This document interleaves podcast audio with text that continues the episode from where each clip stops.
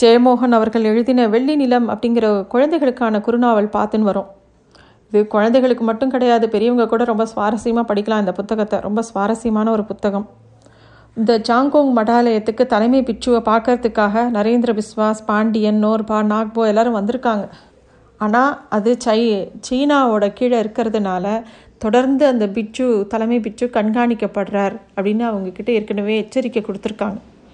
அதனால் ஒரு குறுஞ்செய்தி வர வரைக்கும் அவர்கிட்ட பொதுவாக பேசும்படி இவங்களுக்கு ஒரு மெசேஜ் வந்ததுனால இவங்க காத்துக்கிட்டே இருக்காங்க.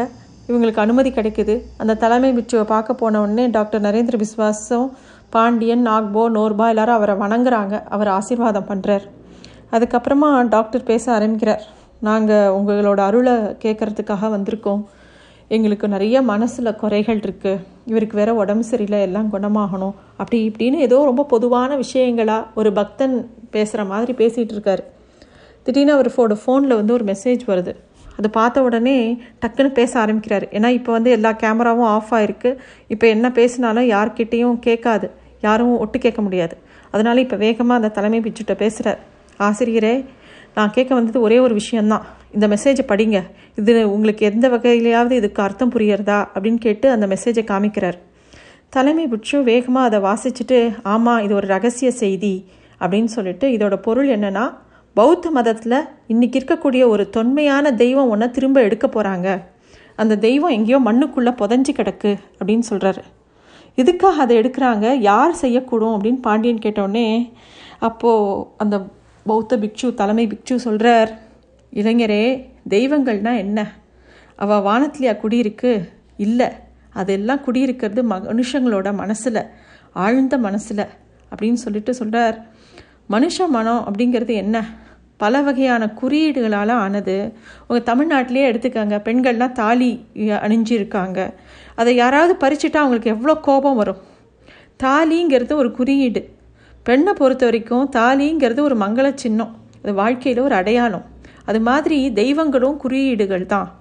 தெய்வங்கள் மேலே இன்னும் ஆழமான நம்பிக்கைகள் மனசு மக்களுக்கு இருக்குது நிறைய சமூகமாக இருக்கிறதுக்கு காரணமே மக்கள் தெய்வங்களால தான். தெய்வங்களால தான் அவங்க ஒன்றுபடுறாங்க நிறையா மக்கள் அப்படின்னு தலைமை பெற்று சொல்கிறார் இப்போ டாக்டர் சொல்கிறாங்க இப்போ புரியறது இந்த தெய்வங்களை அடிப்படையாக கொண்டு யாரோ ஒருத்தர் மக்களை ஒருங்கிணைக்க நினைக்கிறாரு. அப்படித்தானே? அப்படின்னு கேட்குறார் யாரு அப்படின்னு பாண்டியன் கேட்டோடனே யாருக்கு இந்த தெய்வங்கள் முக்கியமோ அவங்கள தான்.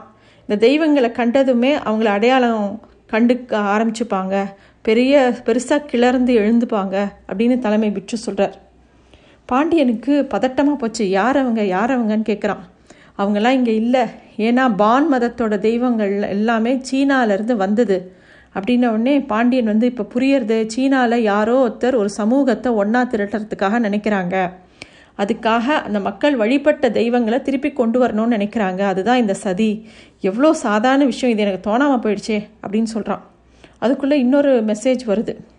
உடனே இவங்க பழையபடி பேச ஆரம்பிச்சினாங்க உங்களை சந்தித்ததில் ரொம்ப நன்றி. உங்கள் ஆசீர்வாதம் வேணும். எங்கள் நோய்கள் தீரணும். அப்படி இப்படின்னு பேசுகிறாங்க அதுக்கப்புறம் வெளியில் வந்துடுறாங்க. அப்போ பாண்டியன் கேட்குறான் சீனாக்குள்ளே ஒரு பெரிய மக்கள் கிளர்ச்சி உருவாக போகிறதா அதுதான் இதுக்கு அர்த்தமா?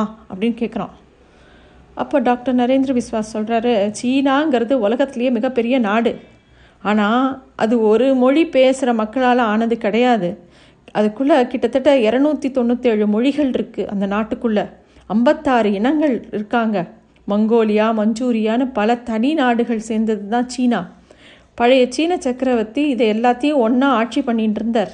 ஆனால் இப்போ சீன அரசு இராணுவ பலத்தினால எல்லாரையும் அடக்கி சர்வாதிகாரமாக இருக்குது அதனால அங்கே இருக்கக்கூடிய மக்கள் அவங்களுக்கு வேணுங்கிற அரசை தேர்ந்தெடுக்க முடியாது. அங்கே மாண்டரின் மொழி மட்டும்தான் ஆட்சி மொழி. மித்த எந்த எல்லா மொழிகளும் ஒடுக்கப்பட்டிருது ஹான் சீன இனம் அப்படிங்கிற மட்டும்தான் ஆதிக்க சக்தி இருக்கக்கூடிய ம மதமாக இருக்குது இனமாக இருக்குது பெய்ஜிங்கை தலைநகரமாக கொண்ட சீன பகுதி மற்ற எல்லா பகுதியும் அடக்கி ஆண்டுருக்கு அப்படின்னு டாக்டர் நரேந்திர விஸ்வாஸ் சீனாவை பற்றி விரிவாக சொல்கிறார் அது மட்டும் இல்லை நிறைய உரிமைகளையும் தடை செஞ்சுருக்காங்க. அப்படின்னு நோர்பாவும் சொல்கிறான் அதனால் அங்கே இருக்கிற மக்களுக்கு ரொம்ப அதிருப்தி இருக்குது அவங்களுக்கு எந்த ஒரு அடையாளமும் இல்லாமல் இருக்கிறதுனால அவங்க ஏதாவது ஒரு அடையாளம் வழியாக தாங்க எல்லாரும் ஒன்று திரளணும்னு நினைக்கிறாங்க போல இருக்குது அப்படின்னு சொல்கிறார் மக்களாட்சி அப்படிங்கிறது தான் ரொம்ப சிறந்த அரசு முறை. ஆனால் அந்த ஜனநாயக நாடாக இருக்கிறதுங்கிறது அவ்வளோ சாதாரணமாக இல்லை அப்படின்னு பாண்டியன் பேசின்னு இருக்கான். இப்போ நம்ம என்ன செய்யலாம் அப்படின்னு நோர்பா கேட்கும்போது அப்போது இப்போ இந்த பர்மிய பிச்சு சொன்னது நினைவு இருக்குது இங்கே ஏதோ ஒரு பொருள் காணாமல் போகிறதுன்னு சொன்னாங்கல்ல.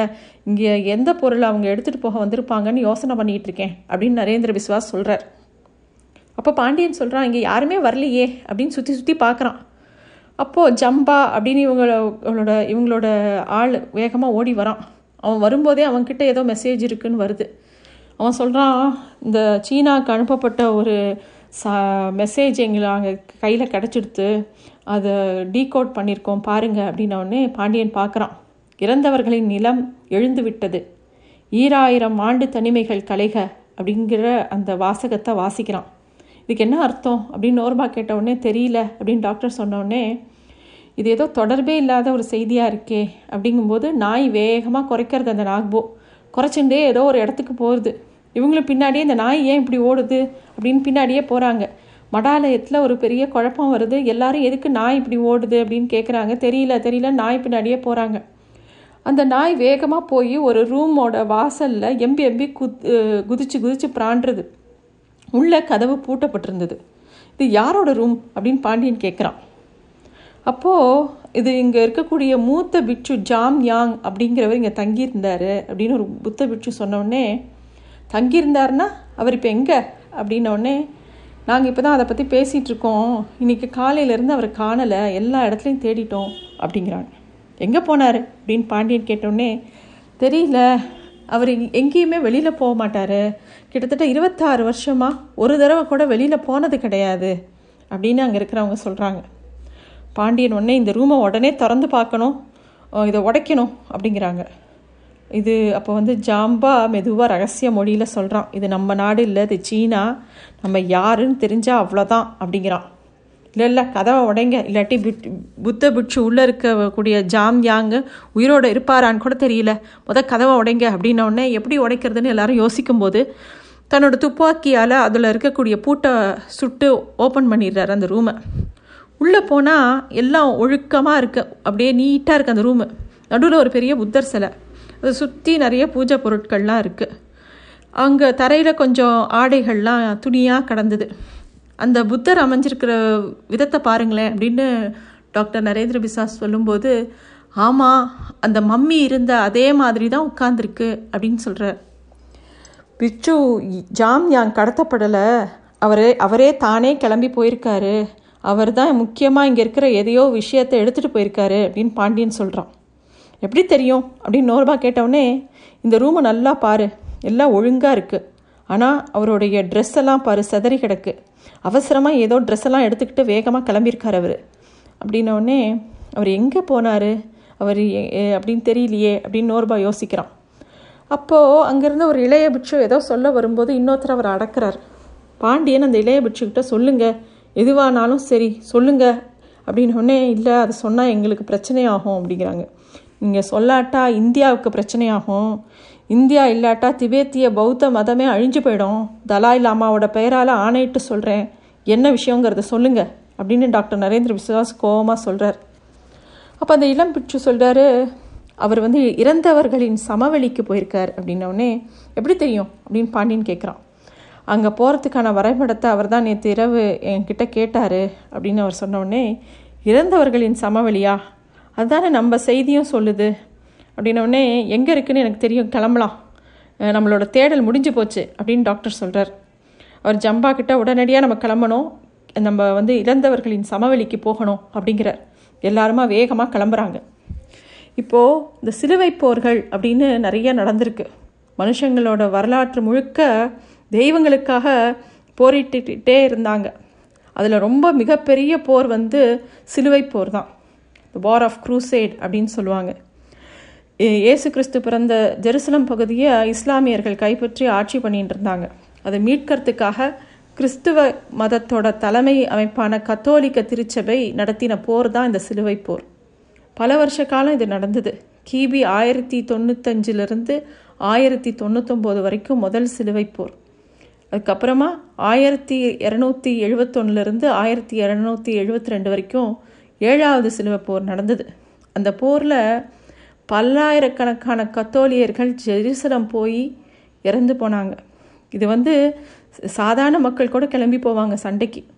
அப்போது அந்த ஜெருசலத்துக்கு போகிறது அங்கே இறந்து போகிறதுங்கிறது ஒரு புனிதமான மதக்கடமையாகவே அவங்க யோசித்தாங்க ஏறத்தாழ ஒரு கோடி மக்கள் அந்த மாதிரி இறந்து போயிருக்காங்க அப்படின்ற குறிப்பு இருக்குது இன்னும் நிறைய விஷயங்களை அடுத்த வெள்ளி நிலத்தில் பார்க்கலாம். நன்றி.